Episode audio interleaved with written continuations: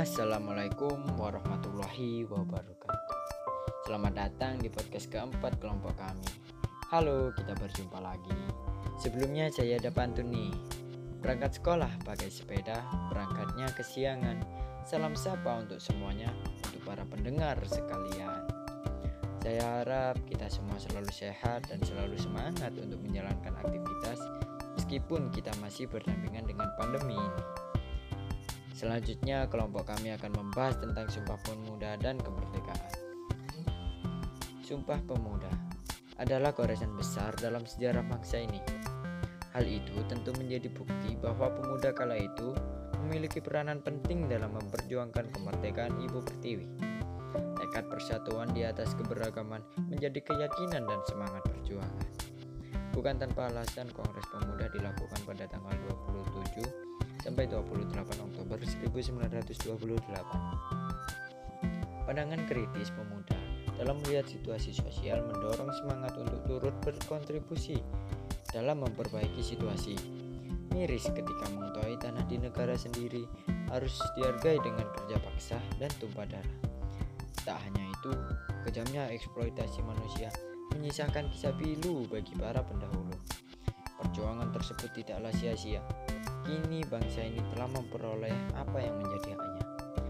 Dan sejarah telah membuktikan bahwa di tangan generasi muda lah perubahan-perubahan besar terjadi. Dari zaman kolonialisme hingga reformasi, pemudalah yang menjadi garda terdepan perubahan kondisi bangsa. Peran pemuda bagi bangsa dan negara tidak lagi hanya sekedar duduk belajar di depan meja sambil mendengarkan orang tua berbicara sekarang dituntut mempunyai berbagai peran dalam melaksanakan perubahan untuk memberikan manfaat nyata bagi bangsa Indonesia. Peran pemuda bisa dipandang sebagai generasi penerus yang harus dan wajib melanjutkan serta menyampaikan nilai-nilai kebaikan sebagai generasi pengganti keburukan. Pada kesempatan podcast kali ini, saya akan menyuarakan ide tentang Bagaimana mahasiswa atau mahasiswi memahami sejarah Sumpah Pemuda dan kemerdekaan? Yang pertama, dengan cara mempelajari budaya yang ada di Indonesia. Indonesia merupakan negara Bhinneka Tunggal Ika, yaitu berbeda-beda tetapi tetap satu jua. Jadi, apa pun suku, budaya, serta agama di lingkungan sekitar harus saling menghormati. Yang kedua, menggunakan bahasa Indonesia yang baik dan benar sesuai yang tercantum dalam isi Sumpah Pemuda. Yang ketiga, berkontribusi memajukan bangsa. Sebagai mahasiswa yang kreatif, dapat berkontribusi dengan belajar di perguruan tinggi dengan baik, tidak menyebar hoak, hingga ikut kerja bakti di lingkungan. Selanjutnya, saya akan menjelaskan tentang aksi mahasiswa meneruskan semangat Sumpah Pemuda dan Kemerdekaan menurut sudut pandang generasi Z, yaitu yang pertama, dengan cara mempelajari sejarah keindonesiaan agar terciptanya good citizen serta memiliki kepribadian Indonesia, rasa cinta tanah air, serta rasa kebangsaan Indonesia. Yang kedua, memelihara dan melestarikan Bhinneka Tunggal Ika sebagai semboyan yang dipegang dan ditaati sehingga menjadi identitas bangsa yang sangat urgen. Yang terakhir yaitu saling menghormati perbedaan. Karena Sumpah Pemuda mengajarkan untuk mementingkan kepentingan bersama di atas kepentingan pribadi atau golongan. Dan yang terakhir, saya akan menjelaskan tentang reaksi mahasiswa pada saat demo pada tanggal 28 Oktober, tepatnya pada hari Sumpah Pemuda, yaitu yang pertama, kita sebagai mahasiswa sekaligus negara dan warga negara, jika di negara terjadi kesalahan dalam perundang-undangan, kita perlu menyuarakan kebenaran dan keadilan. Yang kedua, mahasiswa sebagai agent of change memiliki tingkat kepekaan yang tinggi pada persoalan-persoalan sosial di sekitar. Dan yang terakhir, Mahasiswa juga diharapkan dapat ikut ambil dalam memerangi korupsi serta menolak keterlibatan dalam paham-paham radikalisme, serta ikut melakukan counter narasi terhadap pemahaman radikal. Di sini saya akan memaparkan bagaimana sih cara mahasiswa-mahasiswi memahami sejarah Sumpah Pemuda dan Kemerdekaan yaitu dengan diadakannya mata kuliah kewarganegaraan atau Pancasila di masing-masing perguruan tinggi. Itu merupakan bentuk atau cara mahasiswa memahami sejarah pengamalan Sumpah Pemuda dan Kemerdekaan. Dengan mata kuliah tersebut secara alami atau tidak sengaja mahasiswa bisa mengerti dan langsung memaknai Sumpah Pemuda dan Kemerdekaan dan juga bisa mengimplementasikan kehidupan sehari-hari. Lalu bisa juga dengan membaca buku yang memuat tentang sejarah Sumpah Pemuda dan Kemerdekaan lalu melihat video di YouTube tentang bagaimana sejarah proses Sumpah Pemuda yang mengarahkan Indonesia menjadi negara yang merdeka. Selanjutnya yaitu aksi mahasiswa yang meneruskan semangat Sumpah Pemuda dan kemerdekaan menurut sudut pandang generasi Z. Menurut saya sebagai mahasiswi dan generasi Z yaitu dengan terlibat dalam kegiatan sosial dan pelayanan atau juga organisasi yang dapat menumbuhkan potensi untuk meneruskan semangat Sumpah Pemuda dan kemerdekaan lalu terlibat dalam memajukan sektor pendidikan untuk mencapai kemerdekaan yang sesungguhnya. Sebagai mahasiswa-mahasiswi, hal terpenting yang harus dilakukan adalah memerdekakan generasi perbaikan bangsa dari keterbatasan dalam pendidikan maupun kesehatan. Dan generasi Z bisa ikut terlibat dalam hal tersebut. Lalu, di zaman yang canggih ini, bisa memanfaatkan teknologi berupa sosmed dengan membuat blog, vlog, dan podcast tentang suatu hal yang berisi Sumpah Pemuda dan kemerdekaan, lalu langsung bisa memposting. Dan seluruh masyarakat Indonesia, bahkan siapa tahu, di dunia bisa memahami dan merasakan arti dari Sumpah Pemuda dan kemerdekaan yang ada di Indonesia. Lalu selanjutnya, bagaimana sih reaksi mahasiswa setelah membaca berita tentang peringatan Hari Sumpah Pemuda? Dalam berita tersebut, pada tanggal 28 Oktober, dimanfaatkan kelompok mahasiswa di sejumlah daerah untuk berunjuk rasa mengkritik pemerintahan Jokowi yang kini telah memasuki dua tahun ketujuh atau dua tahun pada periode keduanya. Hal tersebut merupakan suatu partisipasi mahasiswa. Sejarah menunjukkan bahwa dinamika bangsa ini tidak terlepas dari peran mahasiswa yaitu semangat dan idealismenya. Jika melihat realitas yang berkembang, gerakan mahasiswa belakangan ini juga tidak terlepas dari cita-cita mulianya untuk memperjuangkan aspirasi masyarakat. Jadi, mahasiswa menandakan bahwa mereka adalah sebagai bagian dari negara Indonesia dan pemegang kendali negara di masa depan dan bisa menjadi warga negara yang sadar akan bela negara berlandaskan pemahaman politik kebangsaan dan kepekaan mengembangkan jati diri dan moral bangsa dalam berkehidupan bangsa. Memahami sejarah Sumpah Pemuda Sumpah Pemuda merupakan salah satu tonggak utama dalam sejarah pergerakan kemerdekaan Indonesia pada 28 Oktober diperingati sebagai Hari Sumpah Pemuda. Hal ini mengingat Sumpah Pemuda diselenggarakan pada tanggal 27-28 Oktober 1928 di Batavia, Jakarta. Sumpah Pemuda merupakan hasil keputusan dari Kongres Pemuda II dan ikrar dianggap sebagai semangat untuk menegaskan cita-cita berdirinya negara Indonesia. Selanjutnya yaitu sejarah proklamasi kemerdekaan. Sejarah proklamasi kemerdekaan Republik Indonesia bisa dikatakan cukup panjang. Namun, pada intinya sejarah proklamasi kemerdekaan Republik Indonesia terbagi menjadi tiga bagian yang penting. Bagian pertama yaitu menjelaskan pertemuan di Dalat. Bagian kedua, menjelaskan pertemuan Soekarno-Hatta dengan Jenderal Mayor Nishimura dan Laksamana Muda Maeda. Dan yang terakhir bagian ketiga yaitu peristiwa Rengas Dengklok. Selanjutnya, aksi mahasiswa meneruskan semangat Sumpah Pemuda dan kemerdekaan. Dengan melakukan demo dalam upaya mewujudkan tujuan nasional, Indonesia dirumuskan bukan untuk kepentingan politik menguasai bangsa lain, akan tetapi sebagai kondisi, metode, dan doktrin untuk mengembangkan potensi kekuatan nasional di dalam melaksanakan pembangunan nasional guna merealisasikan amanat pembukaan UUD 1945 di dalam mewujudkan cita-cita proklamasi bangsa Indonesia yang merdeka, bersatu, berdaulat, adil, dan makmur serta mewujudkan tujuan nasional yaitu melindungi segenap bangsa Indonesia dan seluruh tumpah darah Indonesia dan untuk mewujudkan kesejahteraan umum, mencerdaskan kehidupan bangsa dan ikut melaksanakan ketertiban di dunia yang berdasarkan kemerdekaan perdamaian, toleransi terhadap sesama, junjung tinggi bahasa Indonesia, ukir prestasi dengan komitmen belajar penuh, dan yang terakhir, bangga terhadap karya anak bangsa. Selanjutnya, reaksi mahasiswa setelah membaca berita. Kondisi seperti di atas memberi peluang bagi para pengganggu keamanan dan gerakan separatis leluasa melakukan kegiatan yang mengakibatkan stabilitas keamanan terus terpuruk. Krisis ekonomi dan moneter terus berkelanjutan kesejahteraan rakyat pada umumnya semakin merosot. Selanjutnya masyarakat kembali kepada pengelompokan primordial, suku etnis, agama, dan daerah bangsa Indonesia berada di ambang perpecahan.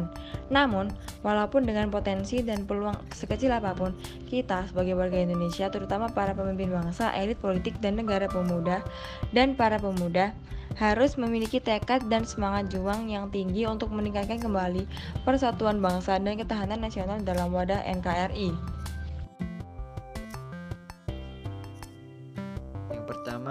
Setelah kemerdekaan Indonesia, saat itu Indonesia belum sepenuhnya bebas dari ancaman luar negeri. Urgensi bagi para pemuda-pemudi di Indonesia untuk sadar akan Sumpah Pemuda harus dibangun agar tidak dijajah oleh negara lain. Maka, Pendidikan mental, moral, akhlak diperlukan untuk mendidik pemahaman akan pentingnya Sumpah Pemuda kepada para pemuda dan pemudi di Indonesia untuk mempertahankan kemerdekaan hingga berlanjut hingga generasi selanjutnya. Kedua, masa sekarang di mana teknologi semakin maju dan modern, generasi Z telah diberi kemudahan dalam mengakses informasi secara bebas. Diperlukan adanya kontrol dalam aksesibilitas sehingga bisa menjadi warga negara yang memiliki etika dan mempunyai kemampuan akademis yang bagus. Kini generasi Z mampu mempelajari pendidikan kewarganegaraan di mana pun dan kapan pun mereka berada.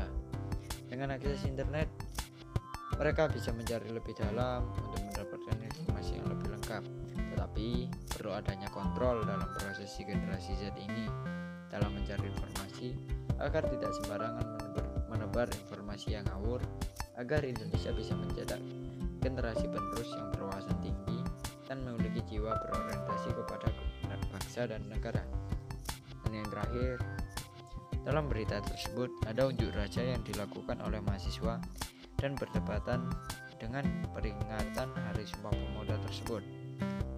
Mereka meritik, mengkritik serta mengevaluasi dua tahun pemerintahan Presiden Jokowi di antaranya isu permasalahan HAM, korupsi, krisis demokrasi, kerusakan lingkungan, krisis pendidikan, krisis ekonomi, dan kesehatan. Hal tersebut merupakan salah satu hak warga negara dalam berpendapat dan beropini terhadap kebijakan penyelenggara negaranya. Karena mahasiswa berjuang demi untuk mendapatkan keadilan masyarakat. Saat-saat anggota legislatif sudah tidak dipercaya lagi, maka gerakan mahasiswa adalah tumpuan kita bersama. Tentunya mahasiswa harus tetap mengedepankan daya nalar kritis terhadap persoalan yang ada dan hati-hati terhadap penumpang gelap yang punya agenda sendiri di luar tujuan mulia mahasiswa. Saya Yudi Mahfud. Pada kesempatan podcast kali ini saya akan menyuarakan ide tentang bagaimana mahasiswa memahami tentang sejarah Sumpah Pemuda dan kemerdekaan. Yang pertama, bagaimana mahasiswa memahami sejarah Sumpah Pemuda dan kemerdekaan yaitu mampu memahami dan meneladani Sumpah Pemuda sekarang kita harus bertempur di medan perang. Namun kita selaku mahasiswa juga bisa melakukan hal yang berguna di masyarakat, yaitu yang pertama, menjunjung toleransi, yaitu menghilangkan sifat egois atau selalu merasa paling benar. Yang kedua, rajin belajar dan berprestasi.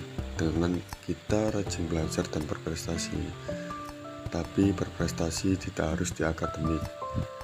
Kita juga bisa berprestasi secara non-akademik selama itu positif.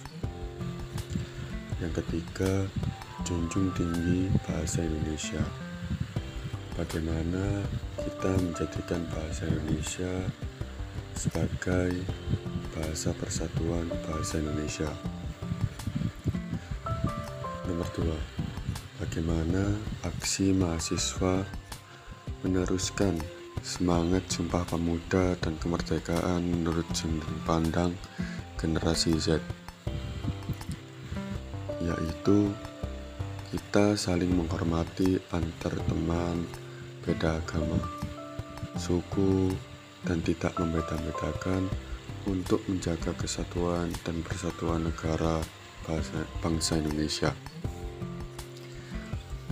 Yang kedua, kita semua sebagai mahasiswa sekarang bisa mengisinya dengan saling menghormati, menjaga toleransi antar sesama, dan meneruskan perjuangan para pahlawan dengan berperan juga dalam membangun bangsa dan negara Indonesia ini.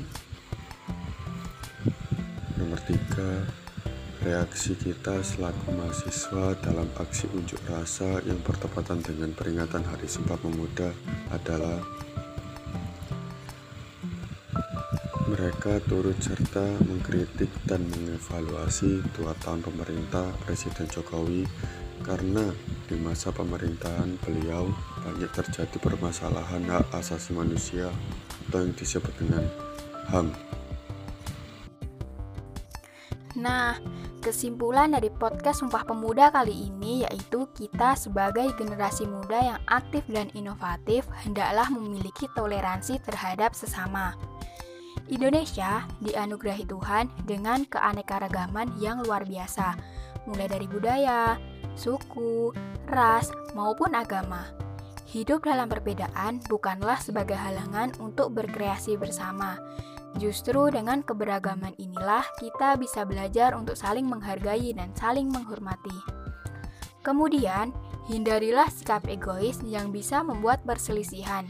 Pada akhirnya, perselisihan inilah yang bisa memecah belah bangsa. Kemudian yang tak kalah pentingnya adalah jangan mudah termakan berita bohong atau hoaks yang menyesatkan dan membawamu kehilangan toleransi. Selanjutnya, sebagai mahasiswa yang aktif dan inovatif, juga harus memiliki prestasi dengan berkomitmen belajar penuh. Prestasi ini tidak hanya di bidang akademik saja, tetapi juga di bidang lain yang memberikan manfaat bagi masyarakat luas dan membawa nama harum bangsa seperti di bidang bisnis, pengembangan masyarakat, dan banyak lagi prestasi lainnya. Untuk mencapai prestasi tersebut memang tidaklah mudah, perlu memiliki komitmen belajar penuh dan bersungguh-sungguh. Apalagi di era dengan kemajuan teknologi dan informasi, ada banyak pilihan untuk belajar yang lebih baik. Sekian podcast Sumpah Pemuda dari kelompok kami. Semoga teman-teman bisa memahami isi dari podcast yang kami sampaikan. Sedikit motivasi dari saya yaitu hidup bukanlah tentang menunggu badai yang berlalu, melainkan belajar menari di tengah derasnya hujan. Sekali lagi, mohon maaf apabila ada salah kata dari kelompok kami. Semoga teman-teman bisa memahaminya. See you next episode teman-teman. Wassalamualaikum warahmatullahi wabarakatuh.